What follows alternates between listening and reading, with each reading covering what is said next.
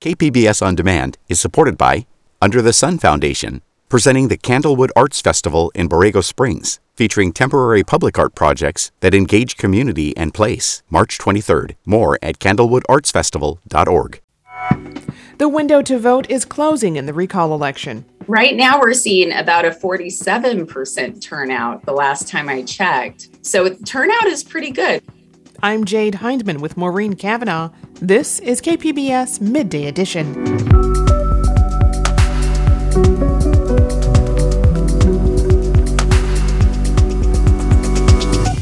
How organizations should prioritize mental health. If an employer can support mental health regularly and on a consistent basis, you won't have people leaving, you know, abruptly because they've all of a sudden burned out and need some time off. A look at how San Diego City Council districts may change, and a new book examines the Eddie Gallagher case. That's ahead on Midday Edition.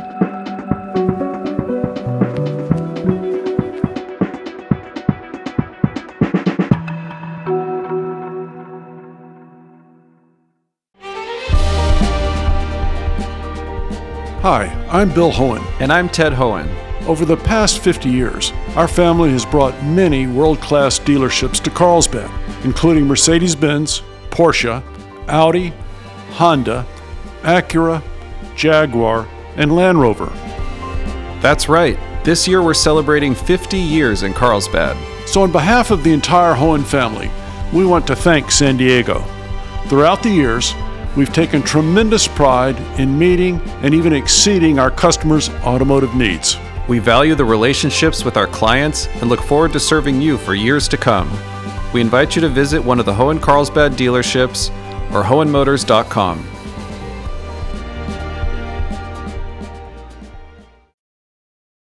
The eyes of the nation, this is not hyperbole, the eyes of the nation are on California. Because the decision you're about to make isn't going to have, isn't just going to have a huge impact on California. It's going to reverberate around the nation, and quite frankly, not a joke, around the world.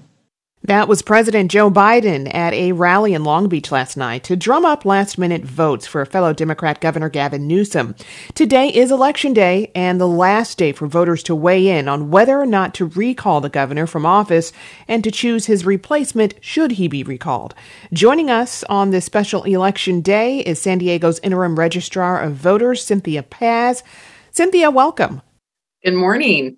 For voters who have not yet voted, how can they still get their ballot in? Absolutely. If you still have your mail ballot in hand, act on that mail ballot, seal it inside your envelope, sign your name and date it, and you could drop it off at one of 131 mail ballot drop off locations across the county, as well as 221 in person voting locations. You can find these locations at sdvote.com. We have a locator tool so you can find a location close to you. Is it too late to actually mail it in? There is still time. We typically at this point tell folks to go ahead and drop it off at one of our our voting locations or drop off locations. But if it is mailed today, the ballot must be, the envelope must be postmarked on or before election day and received by our office by the 21st of September. So they do have seven days, if postmarked timely, to make it to our office. What time do the polls close today? The polls close at 8 p.m. So if you want to vote in person, visit one of our 221 locations across the county, and you can vote in person up until 8 p.m. If you're in line at 8 p.m., you will get to vote. If you try joining the line after 8 p.m., it will be too late. And what if they didn't get a ballot in the mail because they aren't yet registered to vote? They can register at any of our 221 voting locations or at our office. They they simply can come in, register to vote. It's called a conditional voter registration and they will vote provisionally, meaning their ballot will be placed in an envelope. And once their registration is verified, that ballot will be removed from the envelope and added to the count. How can voters track their ballot to ensure their vote has been counted? If they're mailing it through the US Postal Service or dropping off their mail ballot at a mail ballot drop off location, they can use a tool called Where's My Ballot, and that will track their ballot and let them know when it's received by our office. Hmm. And we know it's still early in election day, but voting has been going on for several weeks. Turnout is always an important part of an election, uh, but especially during a special election. How has turnout been so far? Right now, we're seeing about a 47% turnout the last time I checked. So, turnout is pretty good. When you look at off year elections, uh, we tend to see lower turnout. But this is pretty steady participation. We're seeing an increase in voters going to the polls today. Um, so ultimately, on October 14th, when we certify these results to the Secretary of State, we'll see what the actual turnout is. Do you have any expectation of what that turnout might be overall at this point? At first, I was anticipating just looking at the 2003 recall election, which was really the only election we could compare it to. We saw a 66% turnout in our county. I was anticipating maybe a 65 to 70% turnout. Maybe now I'm thinking 60 to 70% turnout. So, so we shall see uh, what that might end up being. We know that over 900,000 of our active registered voters have already cast their ballot. So today will be telling that that folks are interested in this election and they are turning out to vote. Even before the election has been decided, there are already voter fraud allegations surfacing. Uh, what steps are you taking to ensure the voting is, is fair and accurate? As with every election, we take the security of our election um, very seriously. We have several chains of custody um, procedures in place. Uh, prior to every election, we do an accuracy testing. It's called a logic and accuracy testing on all of our equipment. Um, after election day, we do a 1% manual tally to again verify the accuracy of our voting equipment and our scanning equipment. So we take security very seriously. And when will we know the results of the election? We have until October 14th to certify this election to the Secretary of State. And we will take every bit of that time to make sure the election is accurate, completely canvassed, and every eligible vote is in the count. We may see anywhere from 150,000 to 200,000 mail ballots dropped off today. So those will still need to be processed into, into the count over the following weeks. Any conditional voter registrations will still need to be processed as well, and those are a, a bit more labor intensive. So it may be a couple weeks before, in our county at least, we'll see more of a resolution. But we will take until October 14th to certify these results to the Secretary of State. I've been speaking with interim San Diego Registrar of Voters, Cynthia Paz. Cynthia, thank you very much for joining us. Thank you.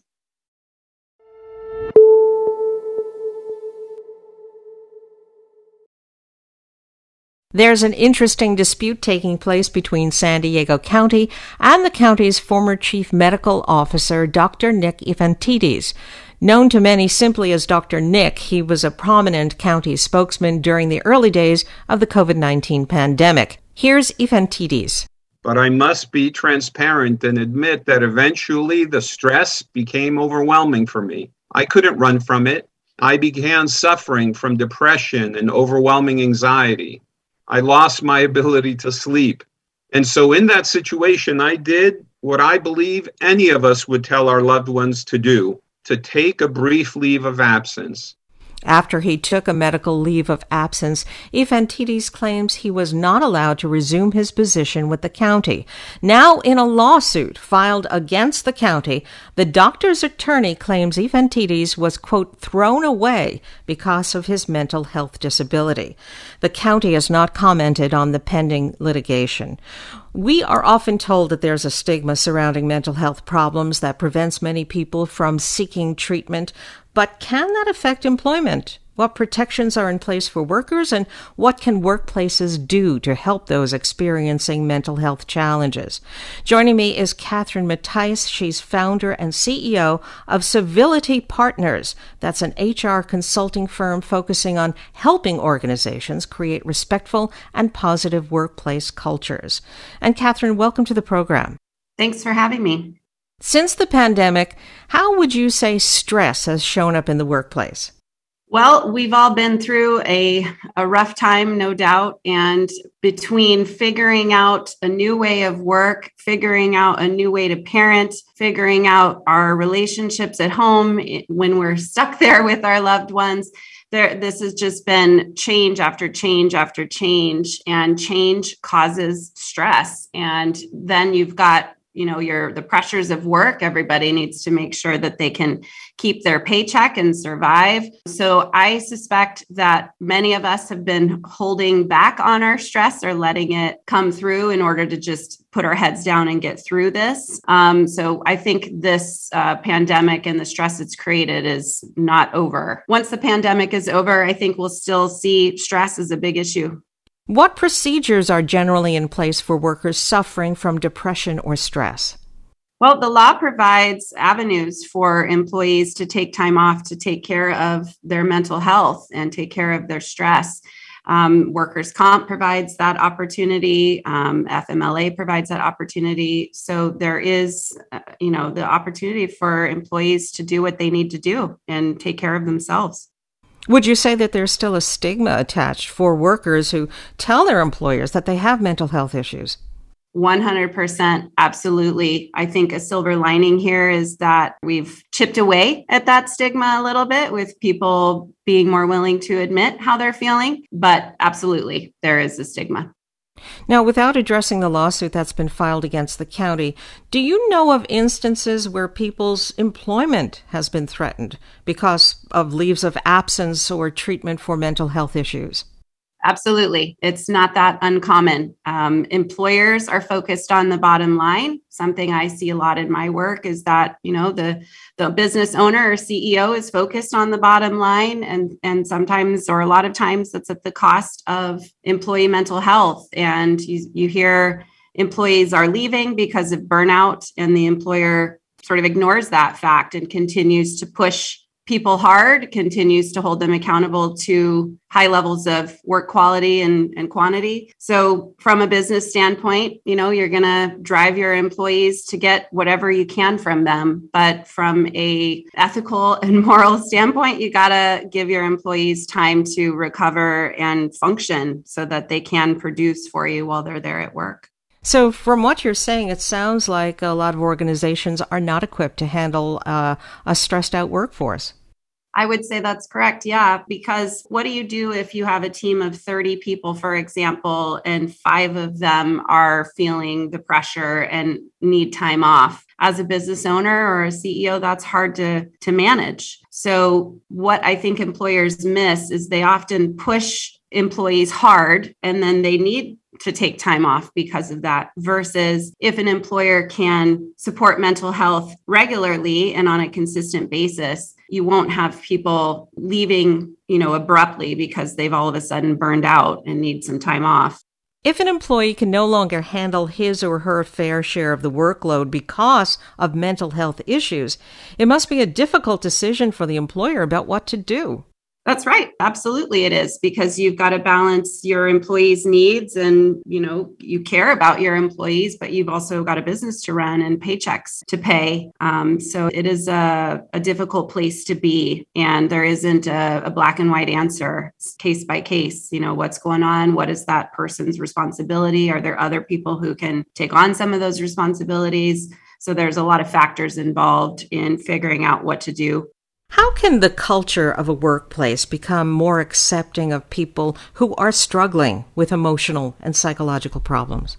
It's a loaded question because organizational culture is much about nuances as opposed to policies. So, for example, if your managers are working crazy hours, sending emails at four in the morning, working on weekends, working over PTO, and you're an employee at the receiving end of those emails, while the manager may be saying, I don't expect you to respond at four, that's just when I'm working, there's a message that comes with that, though, that you have to work hard in order to survive here. So that's an example of a nuanced culture change that needs to happen where organizational leaders need to make it very clear to managers that they need to, you know, exemplify mental health and wellness and that they're working at reasonable hours instead of working, you know, 80 hours a week. Um, so I think manager training is one big key to culture change here. Also, managers can be more vulnerable for their employees. You know, self disclosure begets self disclosure. So if a manager were to say things like, Gosh, I'm feeling stressed out, how are all of you doing? Um, you know, it'll open the door for those types of conversations. But, you know, culture has to come from the top. The, the leader has to make it very clear that they're interested in the mental health of their employees and they're willing to work with employees in order to, you know, let them be healthy I've been speaking with Catherine Mattice. She's founder and CEO of Civility Partners. Catherine, thank you very much. Thank you. If you have an emergency or just want to talk about what help is available, you can call the San Diego County Mental Health Access and Crisis Line at 888 724 7240.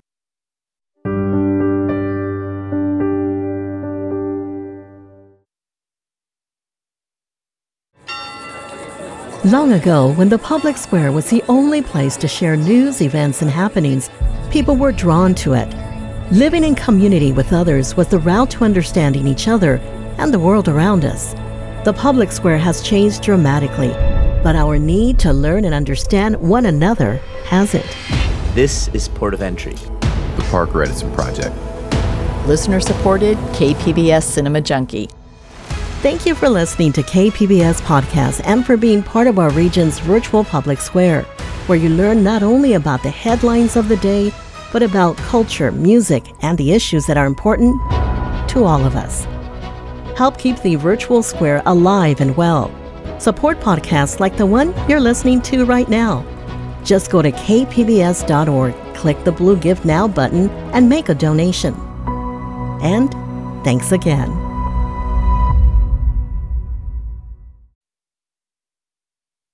This is KPBS Midday Edition. I'm Maureen Cavanaugh with Jade Hindman. How different will San Diego City Council districts be after redistricting? That's something the city's redistricting committee is working on using the latest census data and public input to decide. One change that's being put forward is that the UC San Diego campus and its environs be moved out of District 1 and into District 6.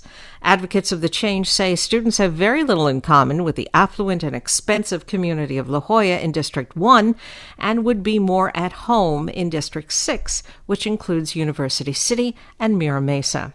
Now, one reporter who's been following the ongoing redistricting debates is Maya Srikrishnan of Voice of San Diego. And Maya, welcome. Thank you for having me. What's the fundamental reason some student advocates want out of District 1? So there's a lot of reasons, but the primary reason is that students at UCSD have really been feeling the housing crunch um, that we all feel throughout the county, but um, they've been feeling it especially hard with the pandemic. Uh, they've really been struggling to live in areas near the university. Why do they think they'd have more of a voice in either changing housing policies or being uh, having access to more affordable housing in District 6? So right now, UCSD is part of District One, which uh, contains some very affluent communities like La Jolla, uh, and the students say that oftentimes what this results in is that the representative on the city council and the planning group are mostly focused on doing things for single family homeowners, which generally means trying to keep their housing values high. District 6 is a district with more businesses. It has a different socioeconomic uh, picture than District 1. And so people, um, the students in particular, feel that they would have more in common with residents of District 6 and that their city council representative, if they were a part of District 6, would be more focused on things like creating more affordable housing in their region. And there's also a demographic angle to the desire to change districts. Tell us about that. So, District 6, uh, when it was formed in 2011, became the city's Asian Empowerment District, and it had a high enough proportion of Asian residents that they would have a significant say in who was elected. Um, the UCSD student body is really diverse, uh, especially compared to District 1, and it includes a lot of Asian and Asian American students. So, if UCSD and some of the surrounding areas like Sorrento Valley, um, University City uh, were added to District 6, it would actually increase the percentage of Asians in that community um, from I think what one of the maps presented recently showed was that it could raise it to about 42% of the entire population of that District 6 as it was drawn. Um, and right now, District 6, as it currently is, has about 35% of the population um, is Asian. This debate over where UC San Diego should be placed is only one of several redistricting debates that you've been covering. One that involves San Diego's Vietnamese community finds that community dispersed over four city council districts right now, doesn't it? So, um, the city's Vietnamese community has grown significantly. It's more than doubled uh, since the last round of redistricting a decade ago. Um, but as you mentioned, right now it's split into multiple city council districts. Uh, so there are several different solutions that various leaders in the community have put forward. Um, to be honest, it probably will be impossible to bring all of the Vietnamese community into one district because districts need to be geographically contiguous and connected. And there's a bulk of the community in today's um, District 6, it's Mira Mesa. There's also some in Linda Vista. And then there's also some on sort of the eastern side of the city uh, in City Heights and in some parts of today's District 4. Some of the solutions have really focused on um, around District 6, uh, potentially bringing Linda Vista, which has a really high number of um, Vietnamese residents, into um, District 6, which again is the current like Asian empowerment district. On the flip side, though, you reported on some Asian American residents of Park Village in Rancho Penasquitos who want to be taken out of District 6 and returned with the rest of Penasquitos. Why is that?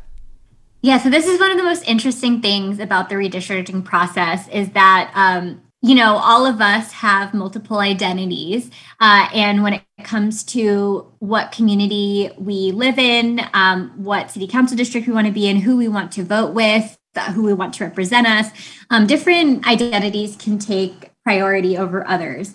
And in this case, Park Village is a part of Rancho Penasquitos that was split off from the rest of Rancho Penasquitos back in 2011 to be added to District 6. The community is um, very diverse, has a lot of Asian families, and so it helped create that Asian Empowerment District um, in today's District 6.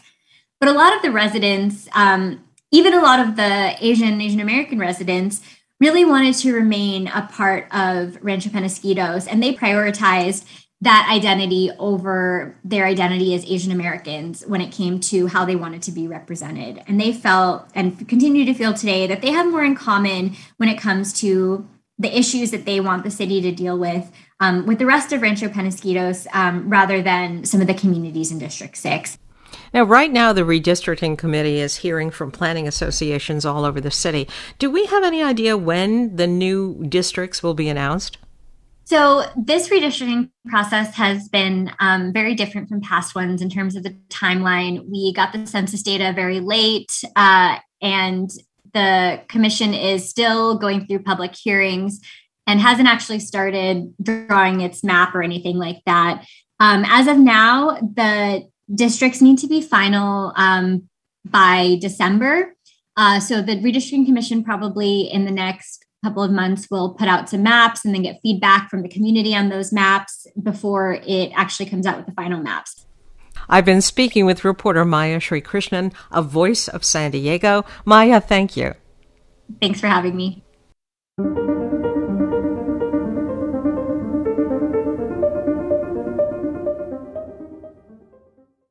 In California, the number of people dying from methamphetamine and cocaine overdoses now outnumbers deaths from fentanyl. Health officials are desperate for more treatment options for stimulant addiction, and right now the governor is considering a bill that would direct the state to pay drug users not to use drugs.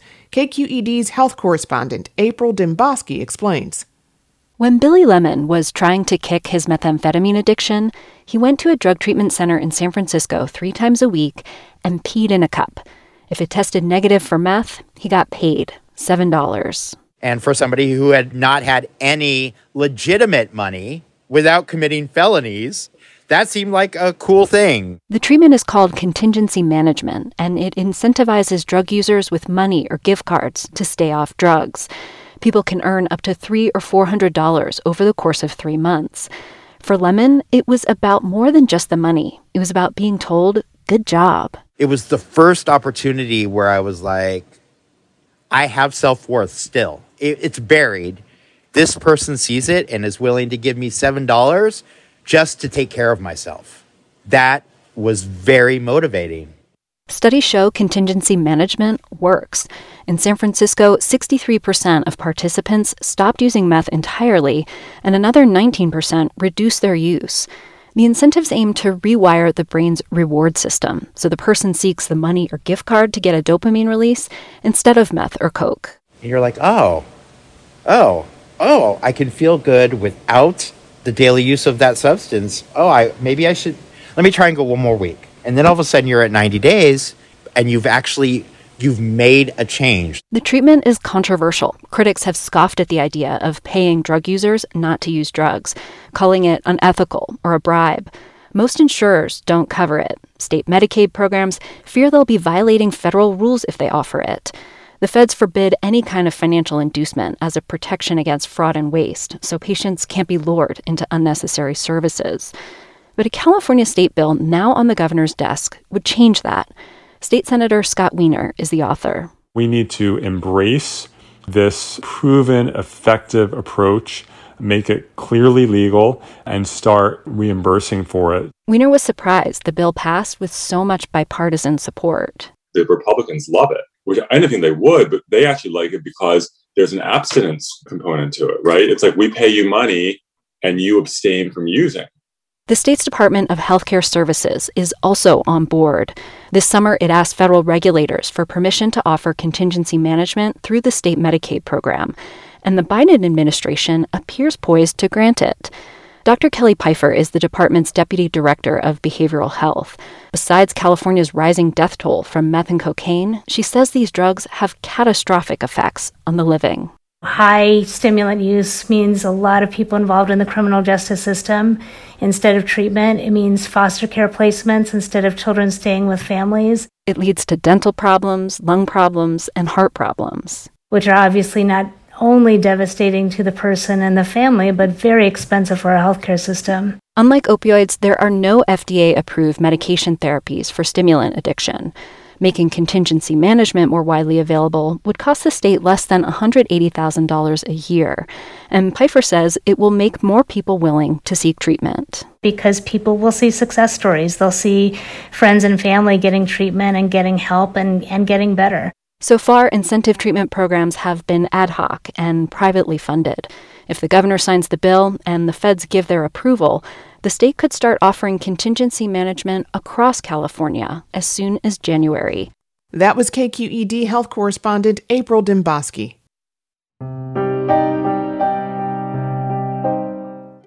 The fall semester is bringing new opportunities for students on the Chula Vista campus of Southwestern College.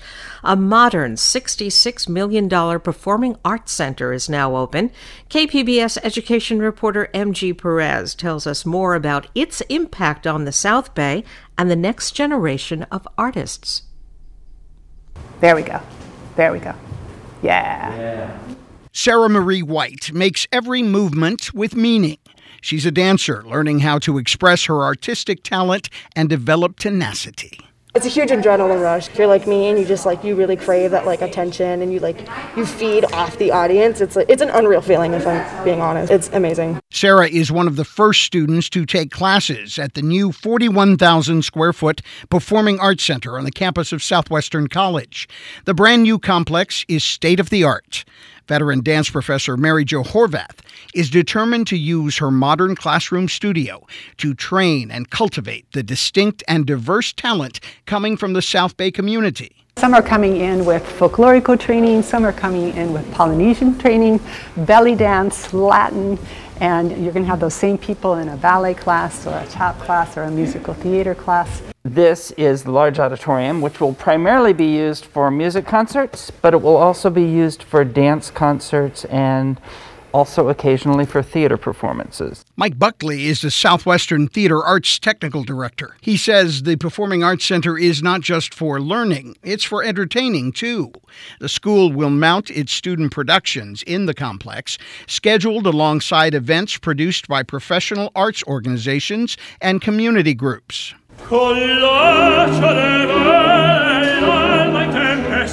Negotiations are underway with the San Diego Opera. And the San Diego Symphony to lease the space in the future. The complex cost $66 million to design and build. All of it was paid with bond money approved by local voters in November 2016. And we really thank the voters of Chula Vista who saw the vision for what could happen at Southwestern College if they just injected some funds here. The corner of the campus where the Performing Arts Center sits was an empty lot for 50 years. Generations of children from the South Bay would come at Christmas time to pick a tree with their family or enjoy the pumpkin patch at Halloween. Now, the corner offers much more than just fun, but opportunity like never before. Freshman Taylor Wiggins wrote a monologue for Professor Ruff Yeager's Acting 1 class. She wants to be an actress or playwright someday. I love you, and I'm trying to make this work, but you make it so difficult. You don't want to listen to a word I say, you shut me out. Taylor says she's grateful for her education and the new and improved resources Southwestern has to offer her and other students of color. 90% of the student population comes from historically minority and marginalized communities. Almost 70% of them are Hispanic. Edwin Anthony Rodriguez is one of them. He wants to be a choreographer and maybe someday start his own dance studio. This is where the dream begins for him. I have a lot of Mexican background and, and, I really appreciate it. I love to hone my heritage. That's why I'm also a Latin dancer, so I can really get in touch with my roots. Professor Horvath has spent 31 years on the Southwestern faculty teaching and creating a community of next generation dancers.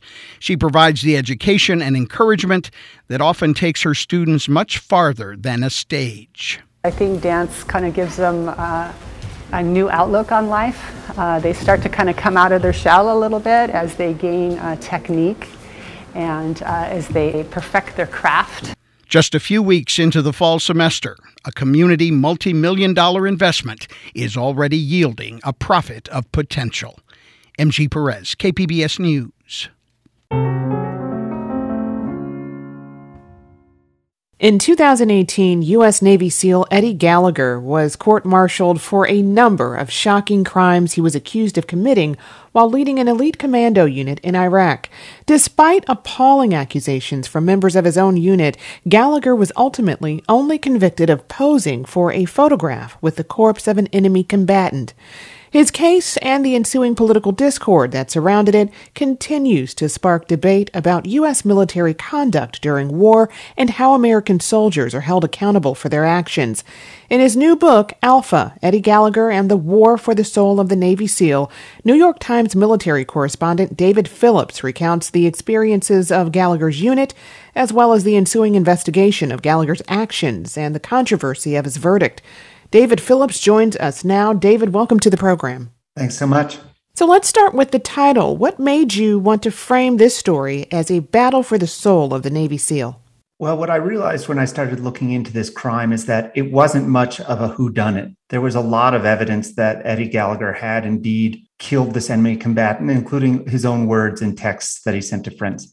But there was something much more interesting. There was sort of a cultural whodunit because it seemed like Eddie Gallagher's behavior was very much a, a learned behavior of, of a subculture in the SEALs. And there was an internal clash in the SEAL teams between people who were trying to operate with the rules of the law of war and there were other people that saw that as naive and that you know the most elite unconventional forces had to do things that were a little bit in the shadows and the law sometimes got in the way the military's prosecution of Gallagher's case was riddled with errors. Is that also part of the struggle for the soul of the military? Well, I think it prevented the Navy SEALs and, and us as a nation from really taking honest stock of what happened and, and what lessons can be learned. So, in, in Eddie Gallagher's case, he was charged with murdering a prisoner and, and shooting at civilians, uh, old men, women, children. And he was acquitted, as you noted, of almost everything. But what we found that was that there were several things that might have kept a, a, really reliable verdict from being reached, including that on the jury, there was a SEAL who knew Eddie Gallagher personally and lied about it to uh, the Navy prosecutors and the judge. You write about one of the men that Gallagher served with, Craig Miller. In many ways, he was sort of a whistleblower of this whole case. What role did he play in noticing some of the red flags of Gallagher's behavior and ultimately in alerting superiors to his conduct? Craig Miller, who, by the way, right now is serving as an active duty SEAL chief in Coronado, he was Eddie Gallagher's right man, hand man and, and his closest ally in the platoon. And step by step, he, he came to believe that his leader, his chief, had really gone mad and he had to do something about it. Now, you, you call him a whistleblower. I think that all of these guys were really reluctant to say anything, that there was extreme pressure within the SEAL teams to protect the tribe, to keep news like this within the family, to be loyal to your brothers that you went to war with. But ultimately, what he was forced to decide is Am I doing more harm? Am I betraying my brothers more by staying silent? And this was not an easy decision to make, but he and several other members of the platoon eventually decided that they came to see Eddie Gallagher and, and, and his subculture as a cancer, that if they didn't cut it out of the SEALs, no matter how painful, was going to be potentially really bad news. And your book deals a lot with how well regarded Gallagher was by many of his peers, something that is made even more shocking by the seriousness of what he was accused of. How do you think Gallagher is regarded by people within the military? Boy, that, you know, there's millions of people within the military, and I'm sure there's as many opinions, but certainly within the SEAL teams, he was seen as, as, you know, what they call a good dude. That, that's sort of their seal of approval. Uh, a reliable operator, an experienced guy, a guy who would be good to have by your side. And when the uh, SEALs that served under him in Alpha Platoon learned that he was going to be their leader, they were excited because he had an excellent reputation and they thought that he would be a ticket to success. And in some ways, he was. He got them a very coveted assignment to go to Mosul to fight ISIS. But when they got there, they realized that his reputation hid something much darker, that he was going to do things you know, well beyond what they were supposed to be doing and, and things that had nothing to do with the mission. And the death of one person is not all he was accused of, correct? Literally, his his uh, platoon doesn't really know how many people he killed because of the way it happened. According to them, he fired a lot at at civilians out in the city, and, and how many of them were killed, they don't know. But there were stories that individual eyewitnesses told of him shooting at unarmed old men or groups of school-aged girls or families going to get water at the river. They they heard him boast about this stuff and and keep a mounting count of the people that he had killed. Gallagher's conviction was ultimately overturned by President Trump. What message did that send about this case and how the actions of military uh, personnel are perceived? I think that the Navy leadership was extremely troubled. Um, they actually wanted to throw Eddie Gallagher out of the Navy, um, essentially fire him after this, because they thought that that he had done so many bad things beyond just what he was charged with criminally. And so to have a president, in their view, politicize what is, you know, a matter of good order and discipline was really a problem because what happens when the next guy gets accused? Does he learn the lesson that, hey, if you go on Fox News and get the president's attention, you can essentially get an out? I think that's their concern. Eddie Gallagher's case is the only one like this in the sense that he is, to my knowledge, the only SEAL uh, ever to be charged with murder in a combat zone. But in my reporting of this, what I found over and over and over is it was almost like walking down a long corridor where there were rooms off to, to either side that you could kind of look in when passing, where there seemed to be other things, including things from Eddie Gallagher's other deployments to places like Afghanistan. Uh, there seemed to be a culture that celebrated law breaking and celebrated bloodshed. Now, I do not want to suggest that this is the majority of SEALs at all. I mean, what this book tells is the story of a bunch of really upstanding guys who did the right thing, even though it was super tough. But uh, I think there's a persistent subculture that doesn't really care about the rules and, and thinks they're above them. I have been speaking with author and New York Times military correspondent David Philipps. David, thank you very much for joining us. My pleasure.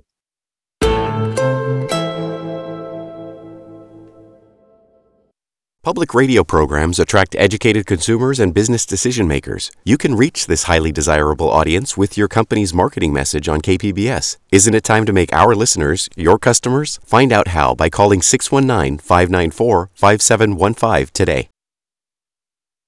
This is KPBS Midday Edition. I'm Maureen Cavanaugh with Jade Hindman. One marine researcher says they are among the most beautiful things you can see in the ocean, and they're friendly. Scientists have been studying a small group of East Pacific green sea turtles who seem to have found an ocean home off La Jolla shores. Finding the four turtles has surprised biologists because the water is colder here than in the tropics these creatures usually prefer, and because of the way they've been behaving with divers. The turtles seem to like hanging out with humans. Last spring, I spoke with biologist Megan Hanna, an environmental analyst for the Navy. Her research into the La Jolla turtles was published in the journal Frontiers in Marine Science. For those among us who have never seen an East Pacific green sea turtle, can you tell us what makes them different from the average turtle? Typically i think what people are used to seeing are the um, hawaiian greens which have a carapace which is their shell that is more caramel in color whereas the east pacific green turtles have a shell that's a little bit darker olive um, almost a black color and their plastron the underside of their belly is going to be typically a little bit more yellow or gray. And how big are they? Well shockingly enough in um, general in fact, in San Diego Bay, we have some that are almost four feet, ranging from like 300 to 400 pounds at the largest. And then I'd say in La Jolla, they were probably closer to about two and a half to three and a half feet, much smaller. And there's some sort of debate about how long they live. Everybody knows they are long lived creatures, but can they make it up to 100 years? If you ask my boss, Dr. Jeffrey Seminoff, I think he would say yes, about 90 to 100 years. I think we have documentation of at least 70 years so far, but we haven't been able to document them living for much longer than we've been studying them for about 20, 30 years at least. There's some speculation that they may outlive some of the researchers trying to study them. I would not be surprised at all. so, where are these turtles usually found? I know you just said there were some in San Diego Bay, but where do they usually make their homes? So, traditionally, these East Pacific greens have nesting beaches that are off mainland Mexico and the coast of southern Baja California, or islands just off of Baja California. And what they do is they basically start nesting and then make their way up the coast of Baja California and Mexico and settle down in areas over there for foraging or off the coast of Southern California in places like San Diego Bay, La Jolla now, and even as far north as um, Long Beach. Now, the La Jolla turtles seem to have adapted to humans in a way that the San Diego Bay turtles haven't. Can you tell us about that? Yeah, I think La Jolla presents a very different and unique opportunity in it in that it's an area where uh, there's a lot of tourism and the water's a little bit more clear so people can snorkel and actually see the reef and the wildlife there. Whereas in san diego bay the water isn't as clear and there's not exactly a lot of tourism. So i think that the turtles in la jolla have had the opportunity to be around recreational divers snorkelers um, kayakers and have had an opportunity to kind of acclimate to that a little bit now, swimming with these turtles is described as really an incredible experience. They sort of float and glide beside you. Have you been in the water with them? Yes, of course. The photographers that actually helped out with the Citizen Science Project helped show me around and take photographs with them. And we do always make sure that we do our best to keep our distance and not alter their behavior in any way. But it truly is an extraordinary experience. Why is it so extraordinary? I think because they have somewhat of a calm nature. So just watching them move about with the current in the surf grass, some people call them little surfers. when they see them over there. And just watching them forage so peacefully is really awesome. Now, the water at La Jolla Shores and even in San Diego Bay is cooler than, as you were saying, the traditional nesting grounds for these animals. How does the cooler water affect the turtles? Cooler water causes turtles to go into a state of what we would call brumation, in which they somewhat slow down their metabolism and try to hunker down, sometimes under like rock shelves or in the um, substrate that they are present in. And this is just a way for them to lower their metabolism, save up their calories, and kind of conserve the energy that they have and stay a little bit warmer. What does this migration northward tell us about these turtles and about conservation efforts?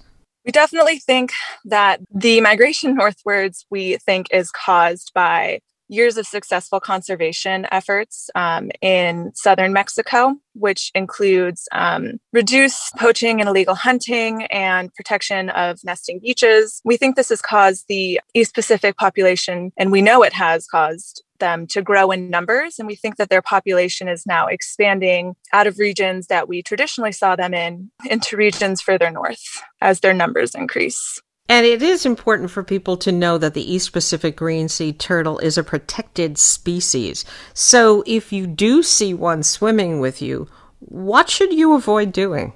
Essentially, you should definitely avoid altering its behavior in any kind. Um, so try to keep a distance. Definitely do not touch or chase the turtle, but it is a very cool inspe- experience. So try to relax and just watch from a distance and enjoy. Can you ever see these turtles just hanging out on the beach? They do not nest on beaches here, so they are just foraging. So the best way to see them is um, over the reef shelf where there's a lot of red algae. Okay, then. So, from what I understand, there are only four in the group now. Do you expect the numbers of these turtles in La Jolla to increase? I do. We actually had a recent sighting about a month or two ago and I'm hoping that this turtle is not just transient and that it decides to uh, make La Jolla its home as well. But with conditions being a little bit poor lately for diving and snorkeling, we aren't quite sure if the turtle has stuck around. But the last recruit was in 2019. So hopefully they will be increasing in numbers over the years. That was biologist Megan Hanna.